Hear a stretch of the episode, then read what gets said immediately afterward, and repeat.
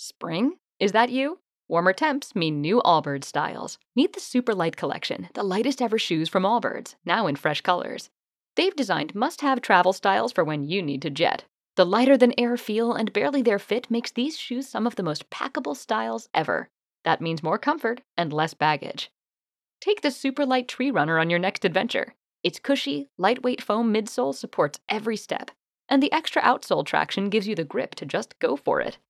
The eucalyptus fiber upper adds next level breathability to keep you going all day.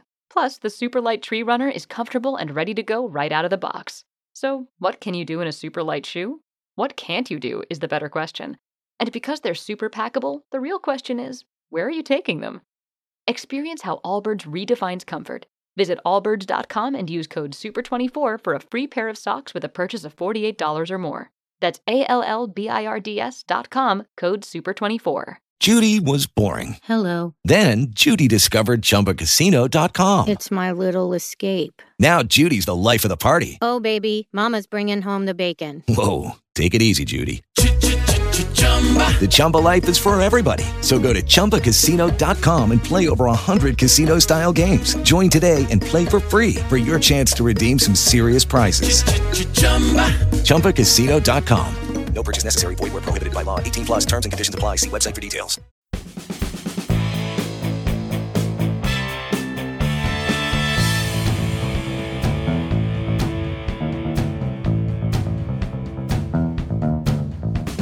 Ciao da Francesco Guidotti ed eccoci pronti per la nuova puntata di Giornalisti al microfono. In ogni puntata, come sempre, abbiamo un giornalista o un professionista del mondo dell'informazione o della comunicazione. Quindi, eh, se sei un aspirante giornalista o se ti approcci per la prima volta al giornalismo, ecco sei nel posto giusto, perché l'obiettivo è aiutarti a capire come lavorare oggi nel giornalismo, imparando da chi ogni giorno si sporca le mani e prova e inventa eh, cose nuove. Ecco, chi ha fatto una bella trafila anche di tentativi e sperimentazioni, passando dalla stampa alla televisione, con anche delle, eh, dei lavori per, per l'audio, per la radio, è Cristiano Tinazzi, che è qui oggi con noi. Grazie mille Cristiano per essere disponibile per l'intervista. Sì, buongiorno a tutti. Ecco, con Cristiano, da cui arriviamo fra pochissimo, parleremo eh, di diverse cose. Ecco, giusto per iniziare a eh, tirare poi un, un, filo, saranno tre le cose un po' principali che cercheremo di approfondire, un po' la sua trafila giornalistica, che è molto interessante, poi il corso e l'evento annuale eh, di formazione War Reporting ad Aosta per giornalisti eh, in area di guerra, che potrebbe ecco, interessare anche eh, te che sei all'ascolto, e poi la situazione in Italia per il giornalismo di esteri e soprattutto di eh, giornalismo in area di guerra, quindi dove andare a guardare eh, per chi fa questo, questo, tipo di giornalismo e a chi proporsi se si vuole lavorare ecco, in, in, questo campo. Quindi prima di iniziare tre ultime indicazioni per non perdersi le prossime puntate andate su giornalistialmicrofono.it e lì potete iscrivervi alla newsletter e scaricando anche un piccolo ebook in regalo. Se vi piacciono le puntate poi potete lasciare una recensione su iTunes e anche lì sul sito c'è un tutorial se avete delle difficoltà. Infine, altre novità eh, sono sul canale Telegram dedicato per le anteprime, per il backstage e il podcast, eh, telegram.me slash giornalisti al microfono. Bene, detto questo, andiamo subito all'intervista.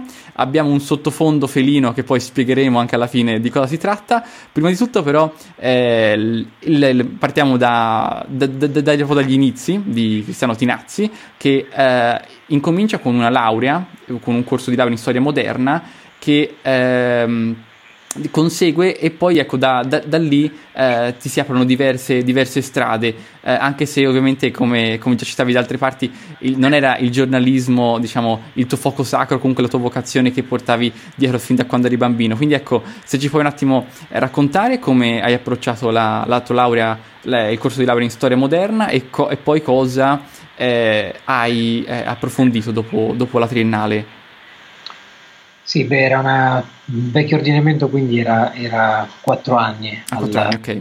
Oh, sono un po' vecchio. e, ehm, beh, io avevo iniziato con un corso di laurea in scienze politiche, poi sono passato a, appunto a, a, a lettere con l'indirizzo storico moderno. E, ehm, la mia tesi di laurea è stata, eh, visto che ero, mi interessavo di storia, mi, mi piaceva la storia è stata sulla nascita dello Stato di Israele vista attraverso i media americani, quindi su una visione eh, della nascita dello Stato di Israele vista attraverso eh, Time e Newsweek. Eh, come i, due, i, due, settimanali americani avevano, avevano interpretato e mh, c'erano differenti posizioni che riflettevano poi le, le posizioni all'interno della, della politica americana, eh, soprattutto tra il Dipartimento di Stato e la Casa Bianca. E, mh, quindi c'è stato diciamo, il primo contatto con, con, l'estero è stato attraverso la tesi di Lara, ovvero eh, cercare di capire il conflitto israelo-palestinese però ehm, attraverso una ricerca storica, eh, soprattutto attraverso materiale d'archivio per mh, capire come i quotidiani, i quotidiani settimanali americani più importanti eh, avevano cercato di, di capire e di interpretare quello che stava succedendo in Medio Oriente. Dopodiché, eh, come ben tu sai, quando si fanno questo tipo di percorsi di tipo umanistico, non si sa mai che fine si fa, nel senso che le prospettive di lavoro non ci sono. Um, io ho passato, diciamo, la mia gioventù è stata un po' burrascosa, nel senso che poi il mio percorso universitario è stato prima interrotto, poi ripreso, poi sono stato un anno a Londra, insomma ho fatto 3.000 lavori. Eh, dopodiché quando ho deciso appunto che dovevo finire gli studi, li ho, li ho portati a compimento e dopo la laurea mi sono trovato un attimo um, in un momento di defiance perché volevo capire dove, dove andare a parare e ne ho approfittato per eh, fare un, un corso, una summer school all'ISPIA, Istituto di Politica Internazionale, sullo sviluppo e la cooperazione internazionale che in qualche modo si legava alla mia proiezione verso gli esteri e dopodiché ho iniziato a scrivere una serie di articoli di tipo storico, sempre sul conflitto israelo-palestinese.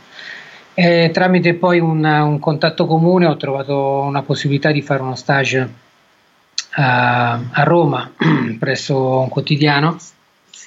Ehm, e, e, e, lì diciamo è nata la mia attività giornalistica che mm, come hai detto tu non, non, non, non, ce l'ho mai avuto il fuoco sacro, non ce l'ho neanche adesso, non mi è mai interessato. E spesso mi viene da ridere quando sento parlare di fuoco sacro ma non perché voglia prendere in giro qualcuno, è che, è che mh, quando conosci la realtà del giornalismo eh, e la realtà della vita dei giornalisti è difficile parlare di fuoco sacro, eh, è qualcosa che va a cozzare con una realtà che è ben diversa ed è una realtà che io ho visto fin dai primi momenti.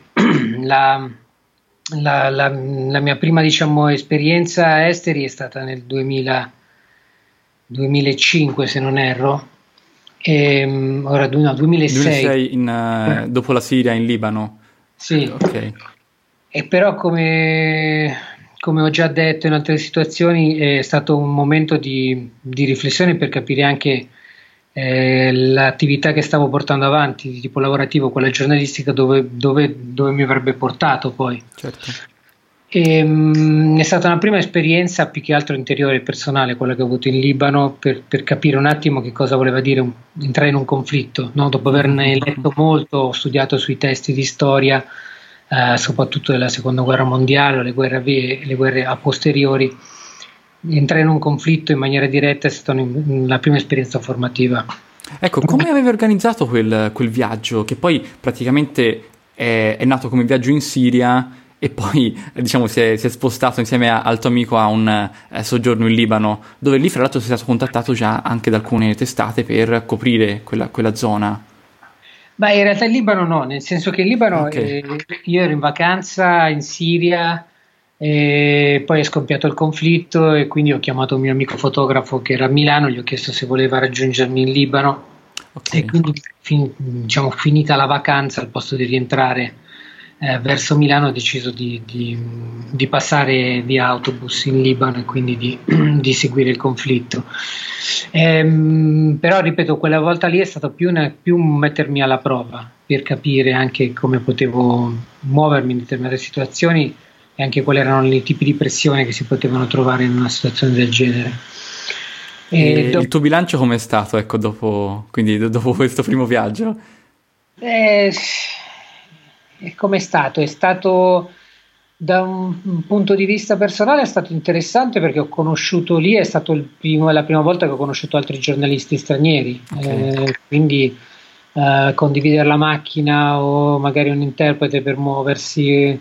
Eh, ho cercato un attimo di, di rubare un po' no? quali erano anche le metodologie di lavoro, no? perché ne ero completamente eh, non, non, sapevo nulla di quello che era, che era quel tipo di, di lavoro sul, sul, campo, era la prima volta. E quindi ho cercato un attimo di, di, di capire, di carpire anche eh, il lavoro degli altri dal punto di vista proprio metodologico, non di rubare il lavoro certo, certo.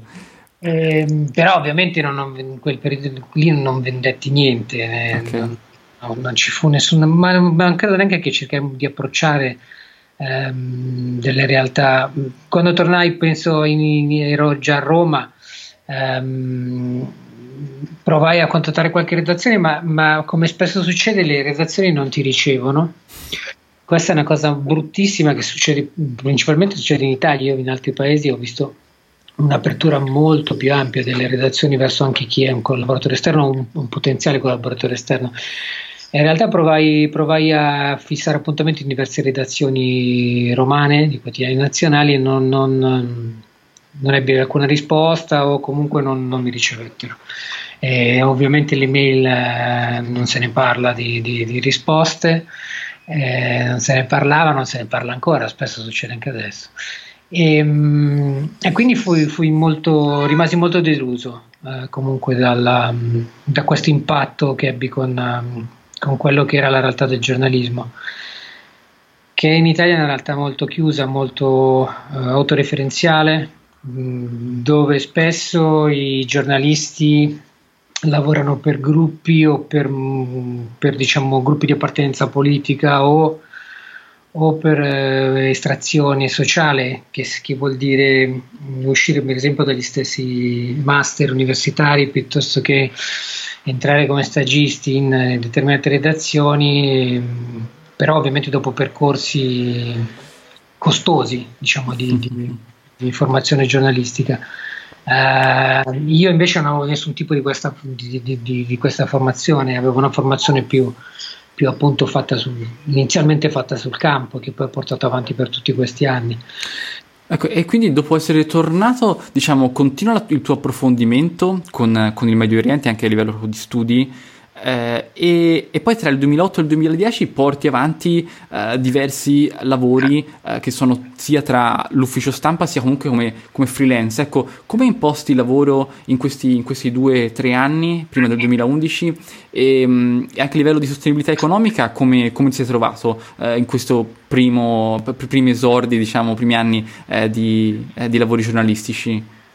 Beh, ti trovi male, okay. ti trovi male le sensazioni che hai sono quelle di diciamo, frustrazione, se vogliamo, no? perché comunque uh, pensi di poter avere delle potenzialità o di poter fare delle storie e non riesci a realizzarle perché o non trovi il committente, e poi magari ne parliamo della questione delle committenze, però o non trovi il committente o non trovi comunque il canale giusto per poter poi eh, piazzare queste o anche una, trovare qualcuno che ti ascolti intanto no? se tu hai un progetto, un'idea è, è già importante che trovi qual, qualcuno che dall'altra parte dica beh sì la storia è interessante portamela avanti e in realtà in quel periodo io avevo una disoccupazione perché avevo finito il praticantato e quindi avevo fatto l'esame da giornalista professionista avevo un anno di, di, di, di disoccupazione ho iniziato a cercare collaborazioni, eh, ho iniziato a lavorare per dei service editoriali, ovviamente perché quello mi serviva per campare. Certo. E mm, nello stesso tempo, nel 2008, ho fatto un altro corso um, a Bologna con l'Ordine dei giornalisti, era un, un corso per, um, per giornalisti in aree di crisi con una parte molto interessante anche fatta da docenti universitari, per cui si, si approfondivano alcune tematiche eh, sia sugli aspetti del giornalismo che sul, sul, sugli esteri, su, soprattutto con un focus sul Medio Oriente. E lì in pratica ho vinto la, una, una, specie di borsa di studio, sono arrivato primo e quindi mi hanno mandato in Libano per realizzare un reportage, quindi la se- mia seconda volta in Libano. Okay. Un video che però ai tempi io ero molto profano. Eh, certo, certo. Eh, ce la siamo cavata io e la collega, insomma, però niente di pazzesco. E, mm, e, e, poi ho iniziato una collaborazione che secondo me è stata molto interessante, che è stata quella col Mucchio Selvaggio, okay. che è, è, una rivista storica di musica. Eh. Ecco, questa com'è nata? Anche perché magari a prima vista può sembrare anche magari lontana, no? Da, da un tuo percorso lavorativo. Com- come sei arrivato in contatto e poi come eh, anche, anche, il primo contatto magari con la redazione, con, con i ragazzi del Mucchio? Beh, ehm, adesso io vado a memoria e la mia memoria è labile perché appunto l'età avanza, però ehm, se non mi ricordo male io andai, ehm, andai in, in, Iran mm-hmm. sempre appunto cercando di, di, di, di, trovare nuove idee, nuovi, nuovi progetti, no? E, ehm, in pratica, non, non, volendo fare le stesse cose che facevano tutti in Iran, ho cercato di, eh, visto che comunque la, ho una formazione musicale non pazzesca, però mi, mi, mi piacciono diversi generi, ho sempre ascoltato la musica indie, eh, metal, eccetera, eccetera, quindi ehm, volevo diciamo capire qual era la realtà musicale del, del paese e attraverso diciamo, delle band ehm, capire quali erano le esigenze e i desideri dei, dei giovani iraniani. In un, in un, paese che ovviamente ha, ha una serie di, di, sistemi repressivi nei confronti dei giovani, eh, non è una democrazia, è un sistema particolare e comunque dove, dove la religione mm, mm, è presente in tutte le parti della società, anche nella musica, per cui eh, riuscire a raccontare le, le, difficoltà di questi ragazzi per esprimere le loro potenzialità artistiche in un paese come quello poteva voler dire anche raccontare il paese stesso. Attraverso una chiave diversa. E questa è una cosa che a me piace sempre fare, la faccio ancora adesso, eh, dove trovo delle band interessanti, quindi eh, come è successo in Marocco, Libano soprattutto, che è una scena musicale pazzesca. Ehm, e quindi quello è stato un, un esperimento che ho, che, ho, che, ho fatto, che ho, fatto, lì e che poi ho proposto al Mucchio Selvaggio, ho, fatto, ho mandato un, quello che si chiama un pitch, insomma un soggetto. ah, certo, certo. di poche righe ehm, presentandomi, insomma non conoscevo nessuno all'interno e, e mi hanno risposto e, e, e, lì è iniziata una collaborazione che è durata per, per diversi anni dove spesso realizzavo reportage soprattutto dall'estero con appunto sempre delle, delle mettendoci in mezzo della musica però la musica che serve per raccontare il contesto With the Lucky Land slots you can get lucky just about anywhere This is your captain speaking. Uh, we've got clear runway and the weather's fine, but we're just going to circle up here a while and uh, get lucky. No, no, nothing like that. It's just these cash prizes add up quick. So I suggest you sit back, keep your tray table upright, and start getting lucky. Play for free at LuckyLandSlots.com. Are you feeling lucky? No purchase necessary. Void where prohibited by law. 18 plus terms and conditions apply. See website for details.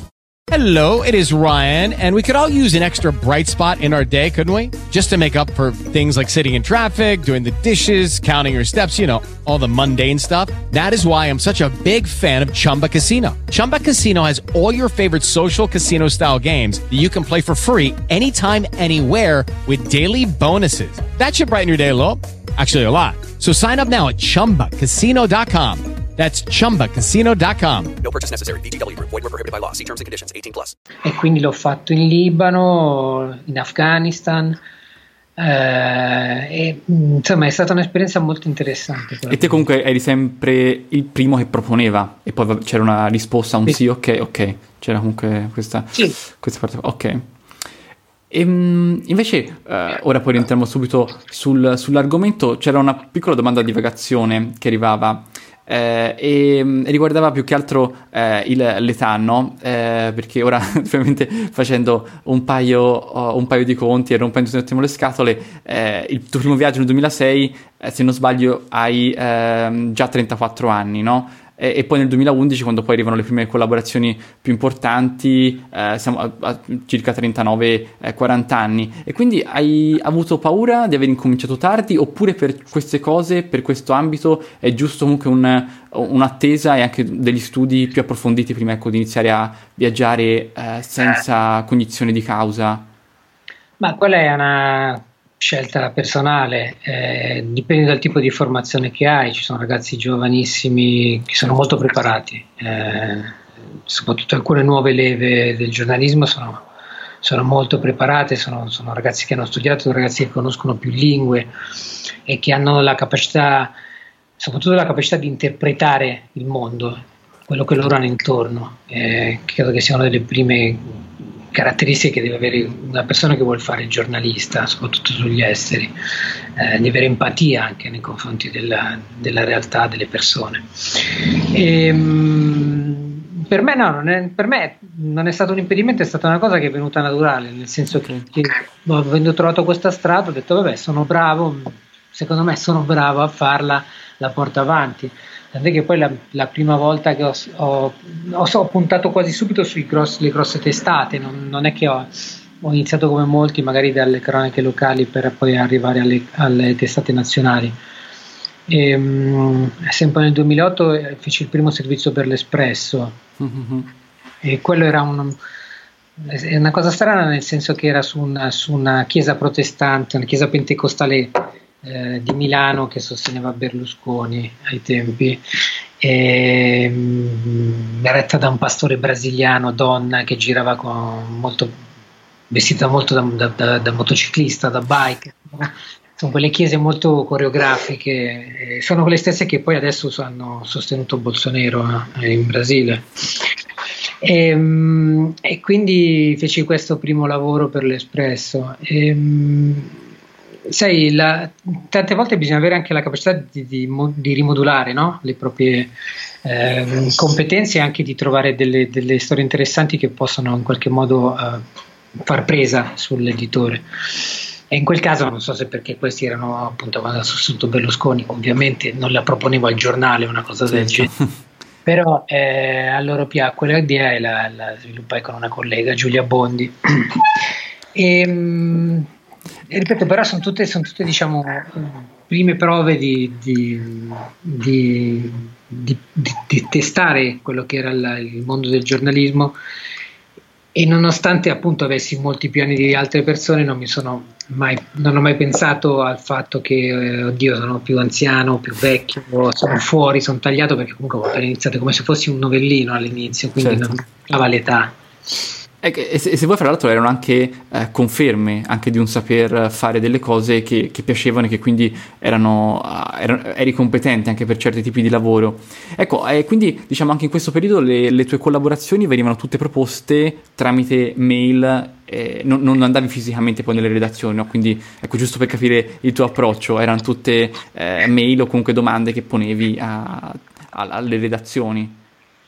Uh, sì, eh, poi ovviamente quando si stabiliva un contatto, eh, come faccio ancora adesso, quando si stabilisce un contatto ogni, ogni tanto vado in redazione a trovare certo.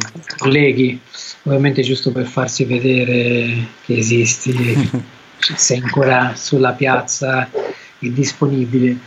E, um, è successo col, poi col riformista, col messaggero Ecco, arriviamo subito quindi anche al, al messaggero che mh, mm, col 2011, quindi con le, prime, con le primavere arabe, eh, ecco cosa, cosa, succede? E mh, mm, come arriva poi il lavoro con il messaggero? E di lì se non sbaglio di lì a poco comunque anche con RSI e TV2000, ecco come cambia eh, anche la tua prospettiva lavorativa, le cose da fare? E quindi come sei arrivato poi in contatto con eh, queste tre grosse testate? Allora, col, col messaggero eh, io mi trovavo a Tunisi nel 2011, eh, se non sbaglio sì, gennaio 2011, durante la rivoluzione dei Gelsomini e mh, mm, contattai un, un, interno del messaggero che era anche un membro del sindacato dei giornalisti. Io in quel periodo ero abbastanza assiduo alla, alla stampa romana, che era il sindacato dei giornalisti del Lazio, eh, perché appunto mi occupavo di tematiche dei freelance ehm, e quindi gli, gli, gli proposi di, di, fornire dei pezzi, insomma, no? Del, delle sulla situazione, su quello che stava avvenendo in piazza a Tunisi. Ehm, probabilmente anche perché il messaggero comunque non aveva più inviati e quindi eh, ci fu diciamo una coincidenza perché eh, uno degli ultimi che, che, appunto ancora girava era Vittorio Dell'Uva che era un inviato storico del mattino del messaggero del gruppo Caltagirone eh, però insomma era, aveva anche lui una certa età e, e, quindi insomma si aprì uno spiraglio e, e iniziai a collaborare con la, con la, col messaggero e poi col riformista.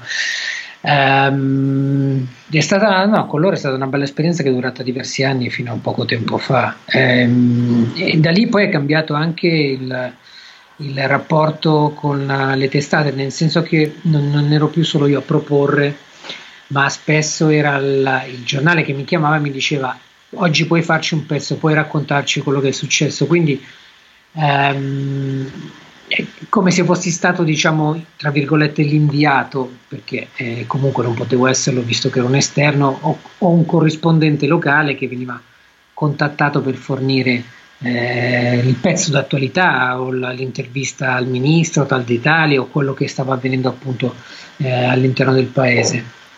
Lì uh, feci poi il primo e unico pezzo per Wired anche Okay. Eh, e, mm, quello era sui cyberattivisti, perché ovviamente ogni volta scegli un soggetto che può interessare il committente.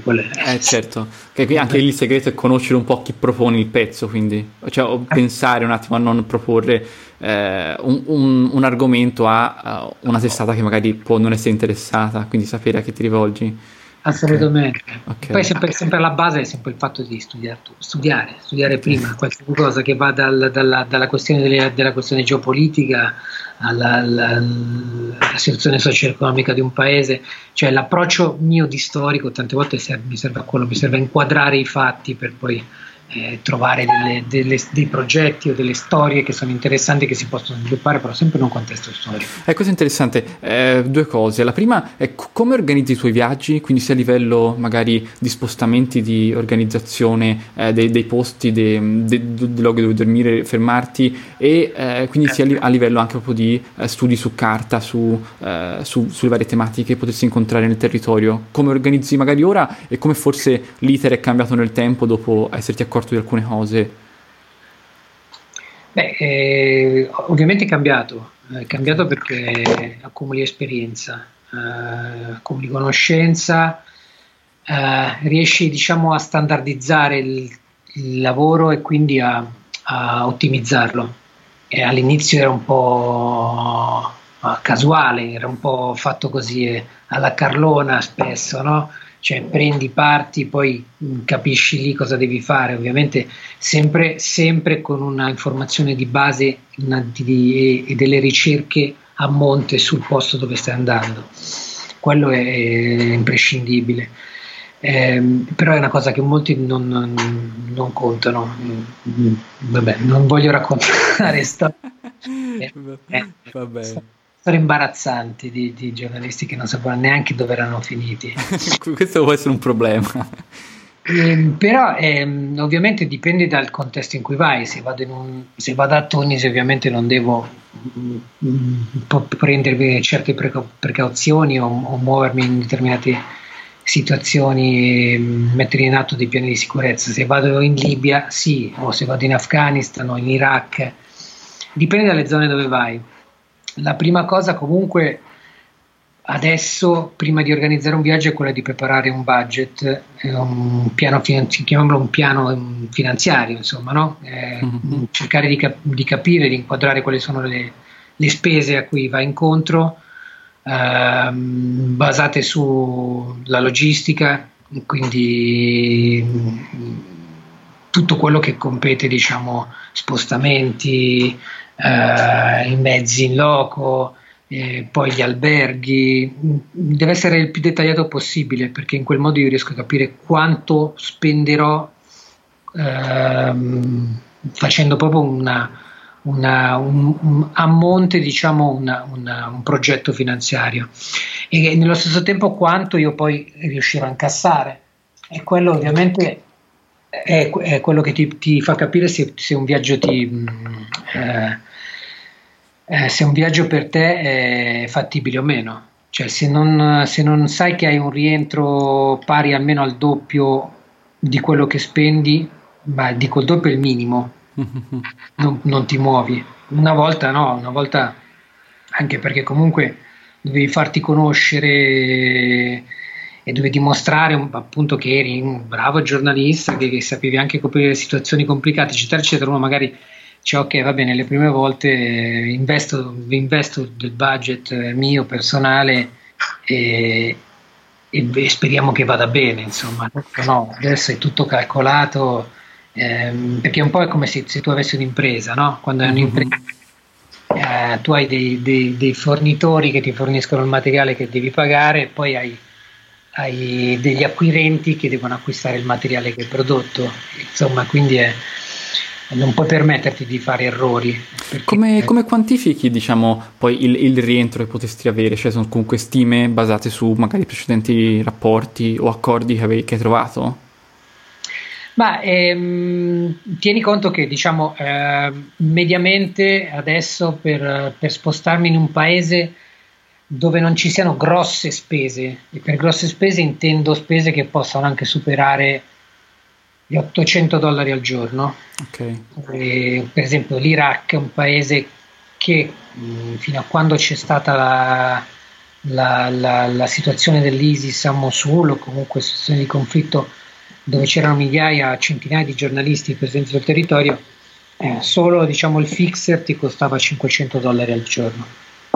E, oltre al fixer devi calcolare ehm, la macchina, quindi con l'autista, l'albergo, eh, ovviamente il mangiare, qualsiasi altro tipo di spese che possono prospettarsi durante la tua permanenza e quindi eh, sono soldi che si vanno ad accumulare su un, un, periodo che può essere minimo di due settimane. Ok. E gli incassi dai giornali lo stesso, insomma, anche lì basati su magari preaccordi o comunque su pagamenti precedenti eh, che sono magari stati simili nel tempo? Sai, quello dipende dai rapporti che tu hai con le testate. Cioè, okay eh, non essendoci un tariffario, eh, ovviamente, eh, quello è un accordo che tu stipuli eh, col, col, direttore o piuttosto col tuo caporedattore, che poi ovviamente deve avere l'autorizzazione del direttore. Eh, però ehm, il fatto di poter dire ok, io voglio 100 euro lordi a pezzo per gli articoli eh, perché sto all'estero o quando sto in determinate zone me lo devi raddoppiare del 50% rispetto a quello che è stato già eh, predeterminato e mm, si basa soltanto su un accordo che tu hai eh, a voce che poi viene ovviamente eh, concretizzato in, una, in, una, in, un pezzo di carta ovviamente.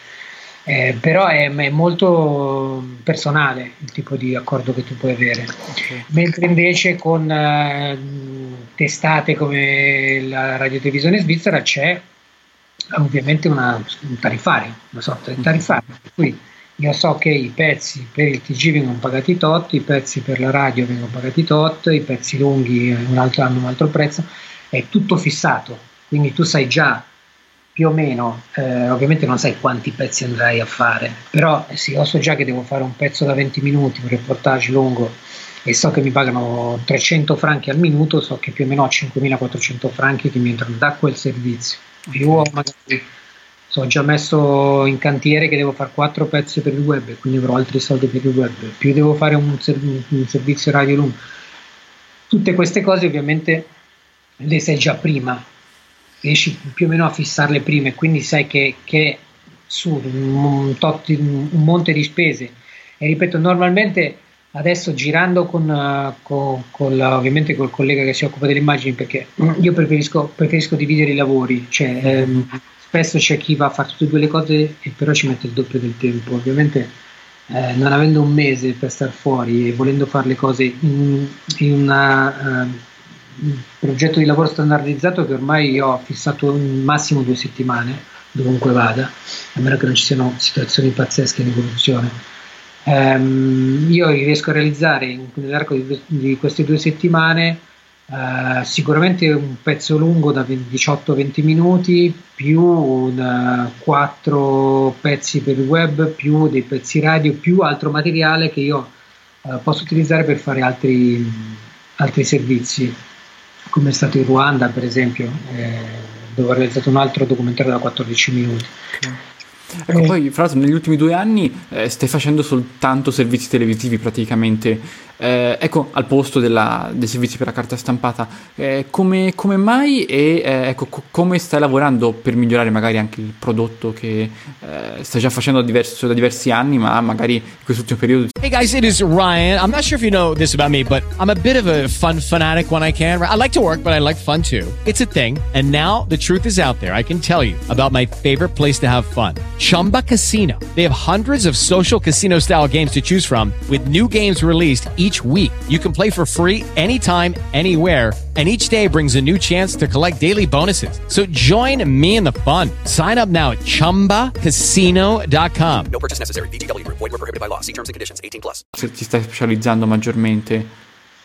Eh, guarda, io ho fatto il mio primo, il mio primo lavoro che ho, che ho girato io, proprio firmato anche io è stato nel 2016. Eh, nei precedenti anni ho collaborato anche con uh, altri giornalisti importanti, anche della RAI, dove ho lavorato come fornitore di immagini. Okay.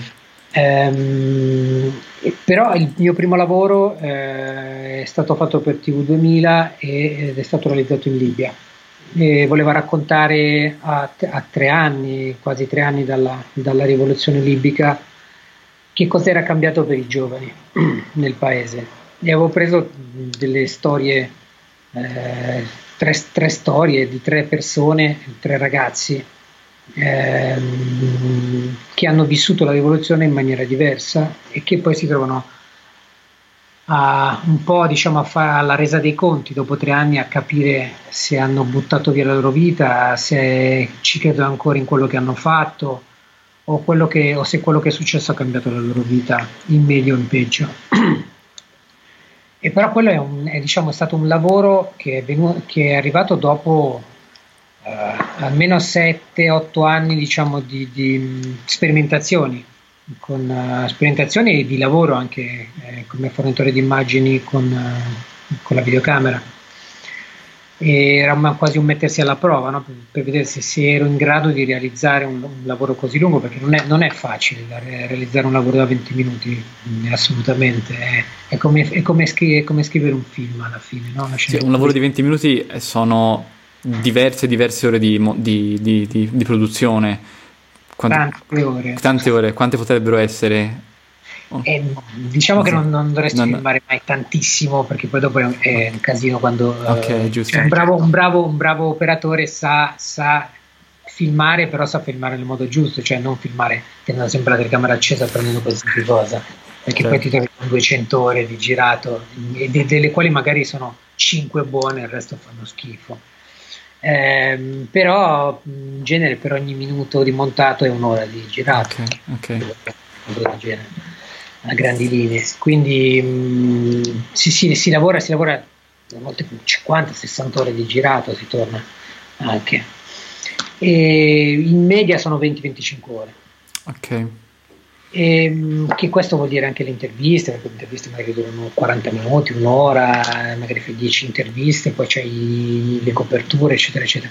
Però diciamo quella, quella del 2016 è stata la prima, la prima volta. A me mh, mm, ho visto sempre come lavoravano i giornalisti televisivi, ho imparato, ho imparato da loro, ho imparato anche dai, dai cameraman che, che, giravano con loro un po' a, a capire no? come erano eh, le riprese, come si lavorava sul montaggio, eccetera, eccetera, e poi, e poi diciamo ho cercato di mettere in pratica il tutto. E poi ho fatto un'esperienza interessante a Roma, anche più di videogiornalismo, se vogliamo, um, quella di Termini TV, che è stato il primo, credo, il primo e unico esperimento europeo di televisione dentro una stazione eh, ferroviaria. E, però lì lavoravamo in maniera molto diversa, ovviamente erano clip eh, di tre minuti, magari intervistando le persone o le, le storie delle persone, raccontando le storie delle persone che giravano intorno alla stazione. Ehm, però quella è stata molto formativa anche quella cosa.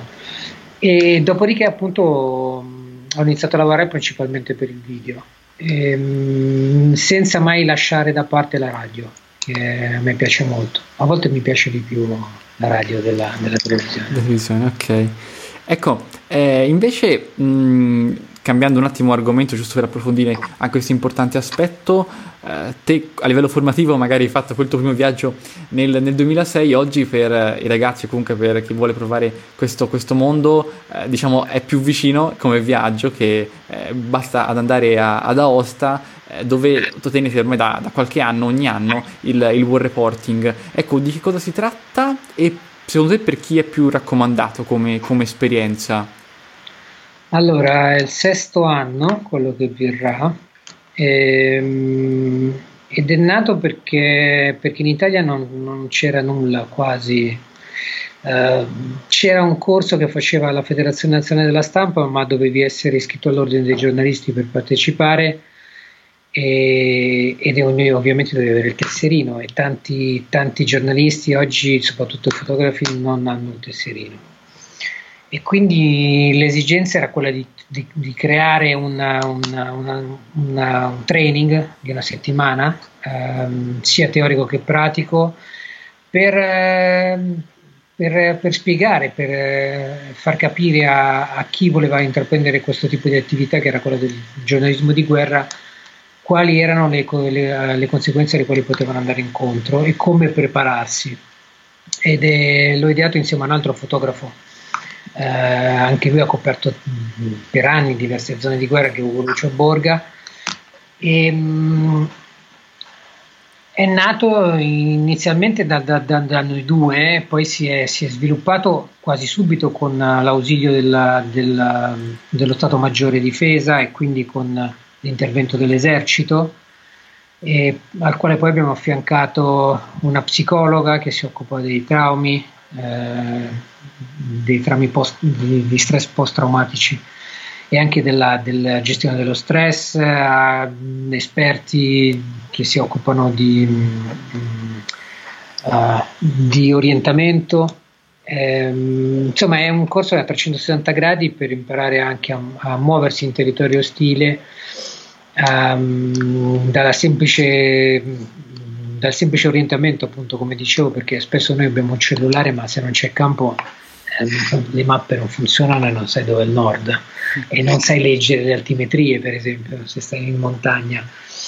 Eh, quindi, insomma, ehm, abbiamo deciso di fare questo, questo corso perché in Italia non c'era nulla eh, a parte qual- un corso costosissimo alla Sant'Anna di Pisa che poi è stato tolto mm-hmm. e, um, e, che ricalca l'esperienza di alcuni corsi che ho fatto all'estero. Io ormai ho fatto cinque corsi negli ultimi anni all'estero eh, basati eh, sul primo soccorso e il, il, diciamo, il comportamento in aree ostili. E, e che, che, abbiamo voluto fare perché, perché spesso ho visto che che soprattutto i più giovani, ma anche i vecchi giornalisti che, che non hanno mai avuto neanche un giubbotto di proiettile, eh, si muovevano in giacca in territori di guerra. Eh, c'è una carenza totale per quanto riguarda la sicurezza sul lavoro. Okay. È una tematica che, che, viene trattata in qualsiasi altro campo, che può essere quello della, della cantieristica piuttosto che che, che degli operatori della sicurezza, la polizia, non so, e invece per quanto riguarda i giornalisti tutti se ne fregano. E poi ogni tot qualcuno muore, perché spesso per, per non aver calcolato bene i rischi o perché mh, mm, si è fidato delle persone che aveva intorno.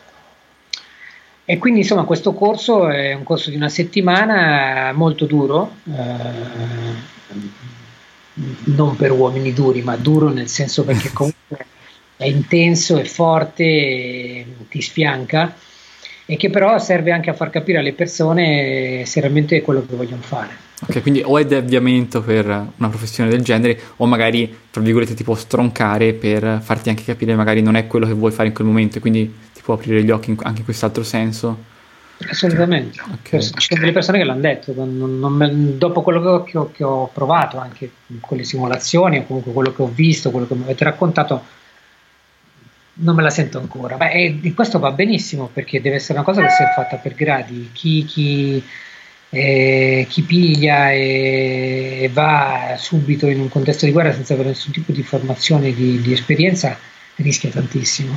E, e il prima- la prima regola è quella, era quella di non, partire, di non partire per un luogo rischioso se A non hai dei- delle, diciamo, delle commissioni, delle committenze così, così importanti per cui ci devi andare e B eh, se sei in grado anche di tornartene a casa con quel lavoro perché eh, se poi vai a fare dei bellissimi lavori e ti ammazzano eh, i lavori rimangono lì quindi Certo. Ecco, il War Reporting quindi eh, nel 2019, eh, eh, ci sono già delle date, è, a giugno? Eh, A giugno ancora non abbiamo fissato le date, ci sarà anche il supporto del- dei soccorritori dell'Ordine di Malta, soprattutto per quanto riguarda il campo medico, come, come sono venuti quest'anno, perché noi ci teniamo molto a fare formazione sul primo soccorso ok. e quindi non soltanto a capire che albergo scegliere, come muoversi, eccetera, eccetera, ma anche a, a prestare soccorso alle persone, a noi stessi, ma anche a quelle persone che abbiamo intorno, che può essere l'autista, ma anche dei civili, senza, senza prendere le, diciamo, eh, sostituirci a- agli operatori veri del soccorso che sono più formati di noi, ovviamente. E ci si può prenotare eh, qualche mese prima, appena ci sono disponibili le date, tramite Facebook o tramite il sito? C'è una pagina, c'è una pagina Facebook, eh, Vabbè, lasceremo il link allora, perfetto. ci si può tranquillamente rivolgere. Ok, e come costo, ecco, hai, hai già un- un'idea di quanto può costare eh, il, il corso? Allora, costa sui 500 euro, Ok, eh, tenendo conto che, che corsi del genere costano 1500 euro. ok, infatti sono, sono comunque 7 giorni a 500 euro, comunque una buona... Sette giorni.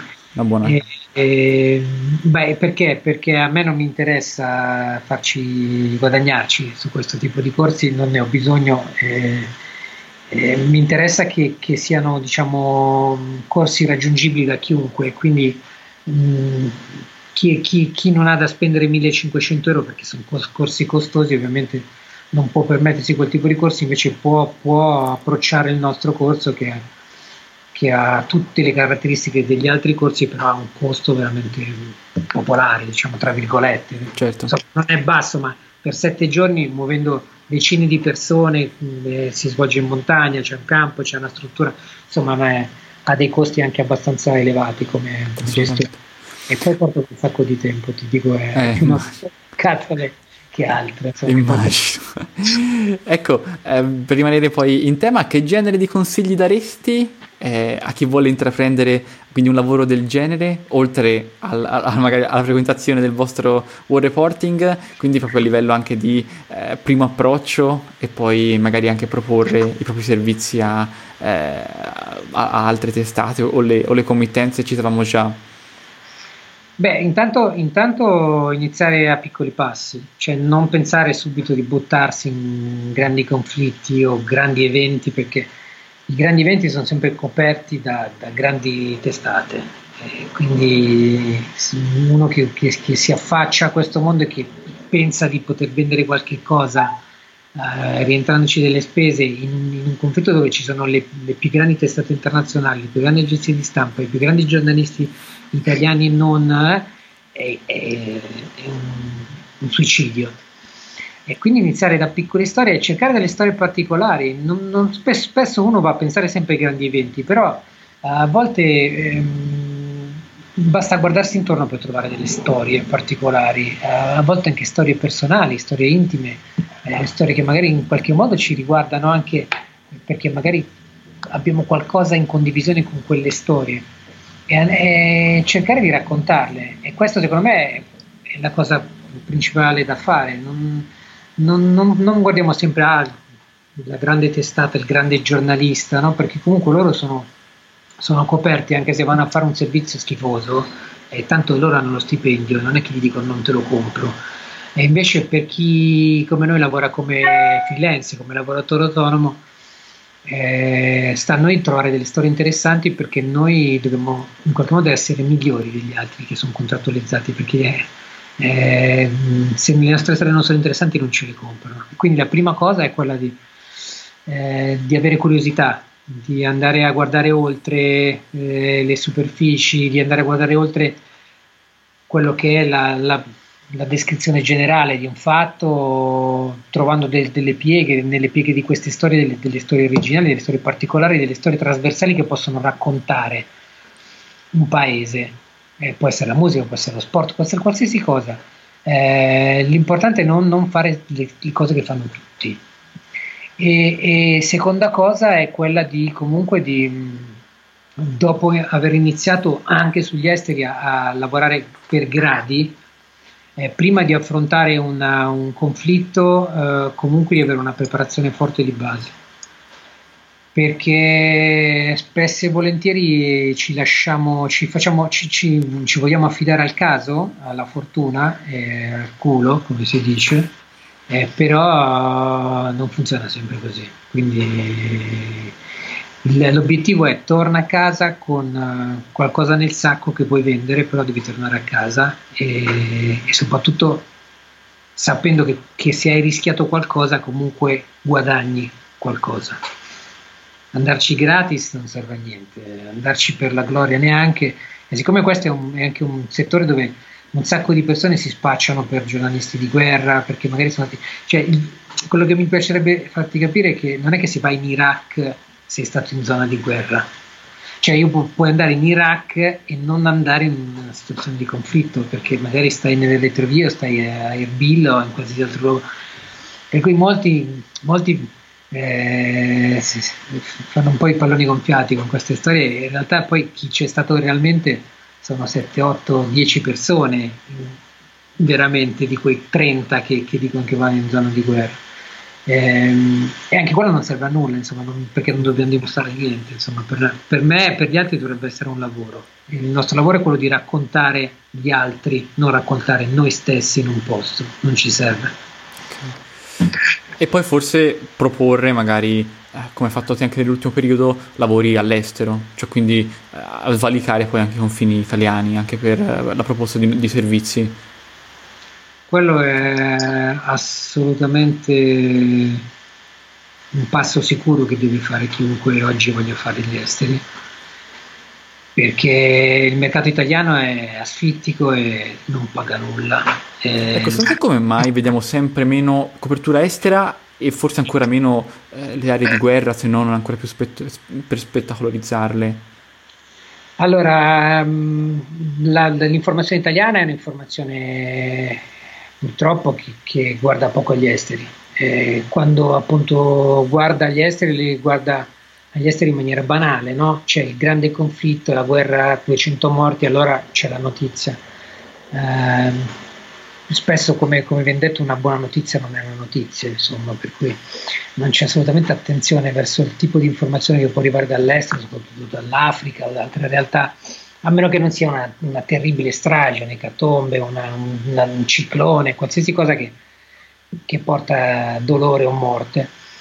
E, ehm, probabilmente anche perché rispetto ad altri paesi come essere gli Stati Uniti o la Francia o l'Inghilterra ehm, non abbiamo nessun tipo di proiezione eh, estera come paese, quindi non è che abbiamo, cioè avremo ex colonie di cui non ci interessa nulla, eh, per esempio come nei paesi del Corno d'Africa, che dovrebbe interessarci un po' no? per, per, per eredità storica, quello che avviene in quei paesi in realtà non gliene frega niente a nessuno. Eh, però eh, ovviamente la Francia ha ovvi interessi in Africa perché è molto interessata ai paesi francofoni o l'Inghilterra stessa per i paesi anglofoni africani o altre realtà dove comunque il loro sguardo dà molto eh, sui loro ex imperi. Ehm, credo che sia anche una, una, una, una deformazione italiana che è tutta basata sulla politica interna eh, per cui c'entra quando c'entra la politica anche, no? per cui la questione libica è vista sempre per una questione di politica interna. No? Ehm, e questo, questo, qua è un grosso difetto della, della, stampa italiana. In più mettici anche il fatto che uh, i freelance non vengono considerati se non pochissimi casi e, e, e, spesso i compensi che vengono dati ai freelance sono, sono miserrimi, sono tristissimi, cioè delle cose da, da gridare vendetta a Dio. E, e, quindi non ha nessun senso proporre per 50 euro 100 euro un servizio uh, anche da, non da una zona di guerra ma anche dall'estero sto dicendo perché comunque è frustrante, io, almeno per me sarebbe frustrante prendere oggi 100 euro per un servizio, non, non lo farei neanche, cioè lo manderei a quel paese. E però spesso ci sono tanti che sono, sono obbligati o comunque perché appunto ci stanno provando, li accettano. È una situazione tremenda, per cui eh, non, anche testate grosse pagano pochissimo e, ehm, e, quindi ha senso muoversi verso l'esterno, ha senso guardare fuori, ha senso provare a piazzare i propri prodotti nell'ottica oggi però di un giornalista che deve essere capace di muoversi su tutti i campi eh, dell'informazione, quindi televisiva, eh, radiofonica e non solo carta stampata perché la carta stampata in sé non, non, non porta più nessun guadagno. Ok. Ok, grazie, grazie mille. Andiamo pian piano a concludere con eh, le ultime domande di Riso. Ecco, qual è una risorsa online che trovi utile nella tua attività, che può essere quindi sia un'applicazione sul web sia un'applicazione sul cellulare? Uh, beh, risorse io ne uso un sacco, uh, soprattutto quando devo cercare informazioni cosiddette OSINT, Open Source Intelligence sono le, le, le, le, informazioni aperte che trovi su internet, no? okay. eh, su situazioni di conflitto piuttosto che sicurezza in alcuni luoghi. Eh, ci sono diciamo delle pagine particolari su Facebook segrete che utilizzano i giornalisti internazionali per scambiarsi informazioni o se no ci sono per esempio uh, ci sono dei siti ehm, che si occupano di geopolitica eh, e che forniscono mappe aggiornate eh, sui conflitti in atto o ci sono per, per esempio delle, delle, mappe interattive, ehm, per esempio c'è il Live UA Map eh, che è stata fatta credo inizialmente per il conflitto nel Donbass in Ucraina, eh, che però invece adesso ha, diversi, ha diverse aree di conflitto. È una mappa diciamo, che raccoglie tutte le informazioni che arrivano in, in automatico da Twitter, okay. Facebook eh, e che posta immagini o, o tweet o um, informazioni anche di servizi pubblici. Qualsiasi tipo di informazione viene, viene, viene legato a una mappa eh, dove, eh, nella quale si può andare appunto a interagire eh, cliccando sulle varie dei vari aggiornamenti che ci sono su questa mappa per capire un po' come si sta evolvendo la situazione. E quella è, una, è quella, ma ce ne sono tante altre che adesso non mi. Non mi no, semmai me, me, le puoi girare via mail e poi le aggiungiamo, le aggiungiamo alle, alle, note. Però sono, sono strumenti di informazione molto interessanti. Okay. Uh, ci sono tanti siti, ci sono anche siti a pagamento di intelligence che servono anche ad avere informazioni uh, non pubbliche su situazioni particolari all'interno di alcuni paesi o cambia i vertici dell'intelligenza e della sicurezza di alcuni paesi, degli, degli alert sul terrorismo. Uh, ci sono fonti aperte e chiuse, insomma è, è un mondo interessante quello del web, eh, bisogna saperlo però usare. E poi la seconda, la seconda diciamo, fascia uh, di utilizzo delle informazioni è quella uh, on the ground, quella sul terreno, cioè quindi ehm, le, le, informazioni che tu hai, eh, cosiddette human, cioè da persone, e quindi sono quelle che hai da contatti sul terreno che ti possono aggiornare su quello che sta succedendo, se devi andare in un determinato posto, se vuoi farti l'idea di quello che sta avvenendo in una regione. Okay. Invece, come ehm, fonti più, più, statiche, c'è un libro che può averti ispirato o guidato un po' nel, nel tuo percorso? Oh, Dio, eh, se, dal punto di vista formativo, eh, così diciamo letterario, sono, sono eh, come letteratura di viaggio, sono i libri di Terzani. Ok. Uh, tantissimi altri libri, adesso ce ne sono una marea adesso. anche quelli se me li vuoi linkare, insomma, appena. è la letteratura di viaggio, quella che più Ok. Chatwin, che ne so, è, è- è pieno di libri interessantissimi, anche di autori meno noti, insomma, rispetto a questi due, e che però mh, raccontano il viaggio che può essere fatto a piedi o con altri mezzi attraverso interi continenti. E quelli, secondo me, ti, ti- ti favoriscono tantissimo dal punto di vista dell'immaginazione e della progettazione magari di viaggi che prima o poi vorresti fare, come la famosa transiberiana, che ne so, eh, magari fermarsi a Ulaanbaatar dove c'è, appunto sei fermato a Terzani dove hai incontrato gli ultimi sciamani, insomma que- quelli sono poi i desideri che vorresti fare oltre diciamo, al lavoro tuo solito che fai che magari è finalizzato ad altre cose perché hai un determinato tipo di committenti, però insomma il documentario di largo respiro, insomma la letteratura di, la letteratura di viaggio è interessantissima. ok. E, mm, poi altri libri, sai, non c'è, non c'è una grossa produzione letteraria sul come lavorare, eh, anche perché poi è un, un- approccio personale che tu hai che poi standardizzi, che puoi provare a insegnare, ma ognuno deve avere la sua ricetta poi per muoversi. Sì, sì, ecco, se vuoi anche più motivazionale o ispirazionale, ecco, sì, sì, anche non necessariamente legato al, al- al giornalismo, però insomma già Terzani mi pare sia stata una grossa fetta di, di influenza. E mm, invece, ecco, hai una dieta mediatica e se sì, ecco, cosa usi per informarti, cosa leggi prevalentemente?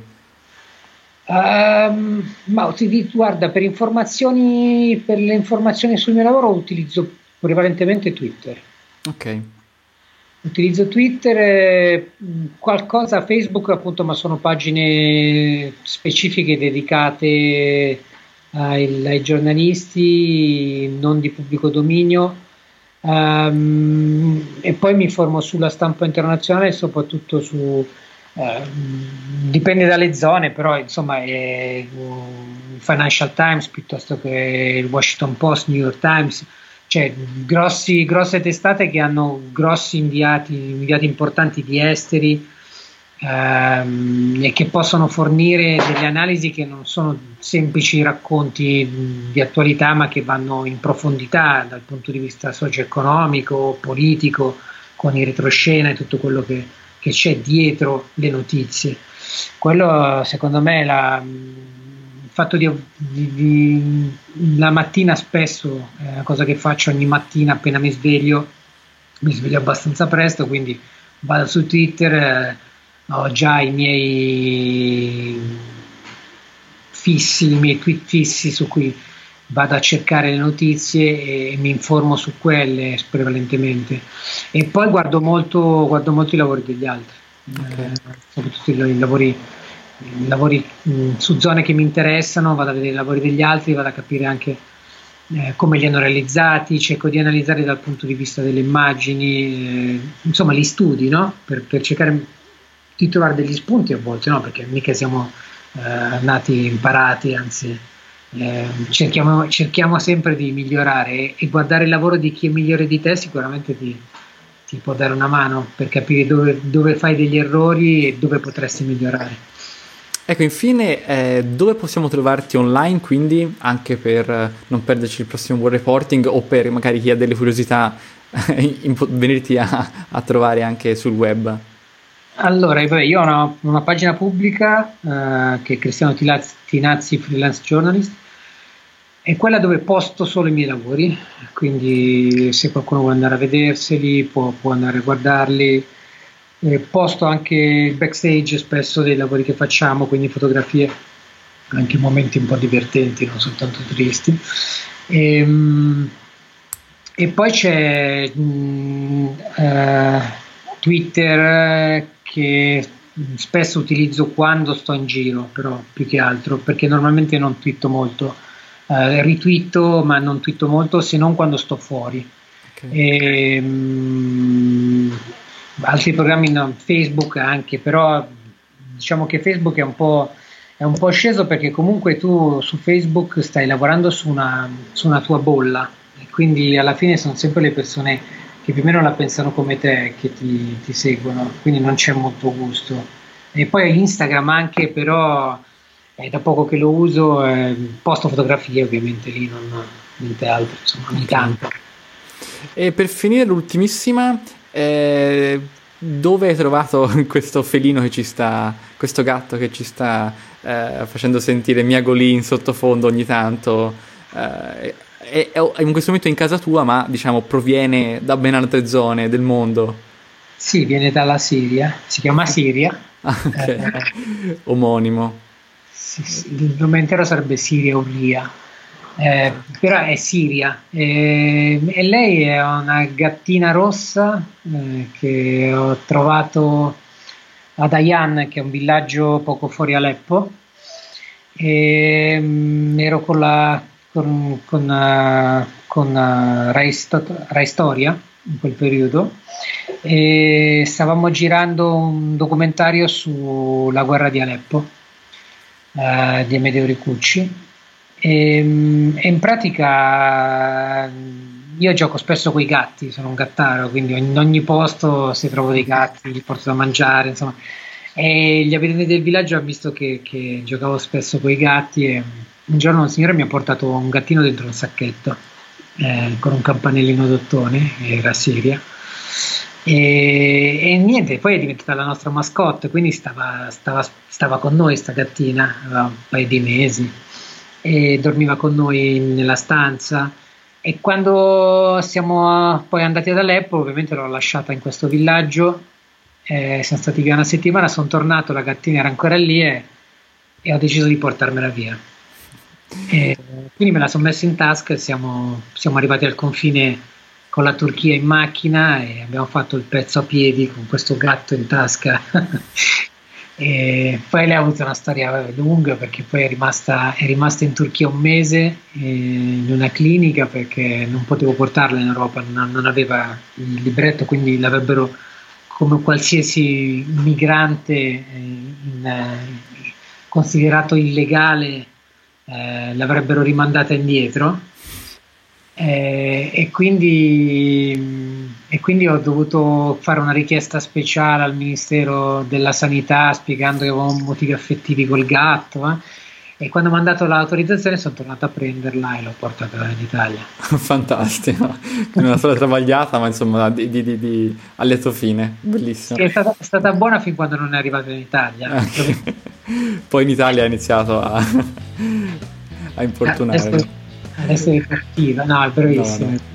Immagino, immagino. Benissimo, con questa chicca siamo arrivati alla fine della puntata, quindi grazie mille a Cristiano per la disponibilità, grazie mille anche ad Alex, Paolo e Michele per finanziare il podcast e il progetto tramite, tramite Patreon. Se volete farlo anche voi, se vuoi farlo anche te, basta andare su giornalistidelmicrofono.it, trovi tutte, eh, tutti i modi per, per finanziarci, per aiutarci. E per scrivermi in privato potete andare anche su telegram.me slash Francesco. Quindi grazie mille a Kevin McLeod e Freesound per il sound design di questa puntata. Un grazie speciale a Cristiano che eh, è arrivato fino a oltre un'ora di, di, intervista. Grazie a te che ci hai ascoltato fino a questo punto. Eh, ti auguro un buon fine settimana e ci sentiamo alla prossima. Ciao Cristiano. Ciao.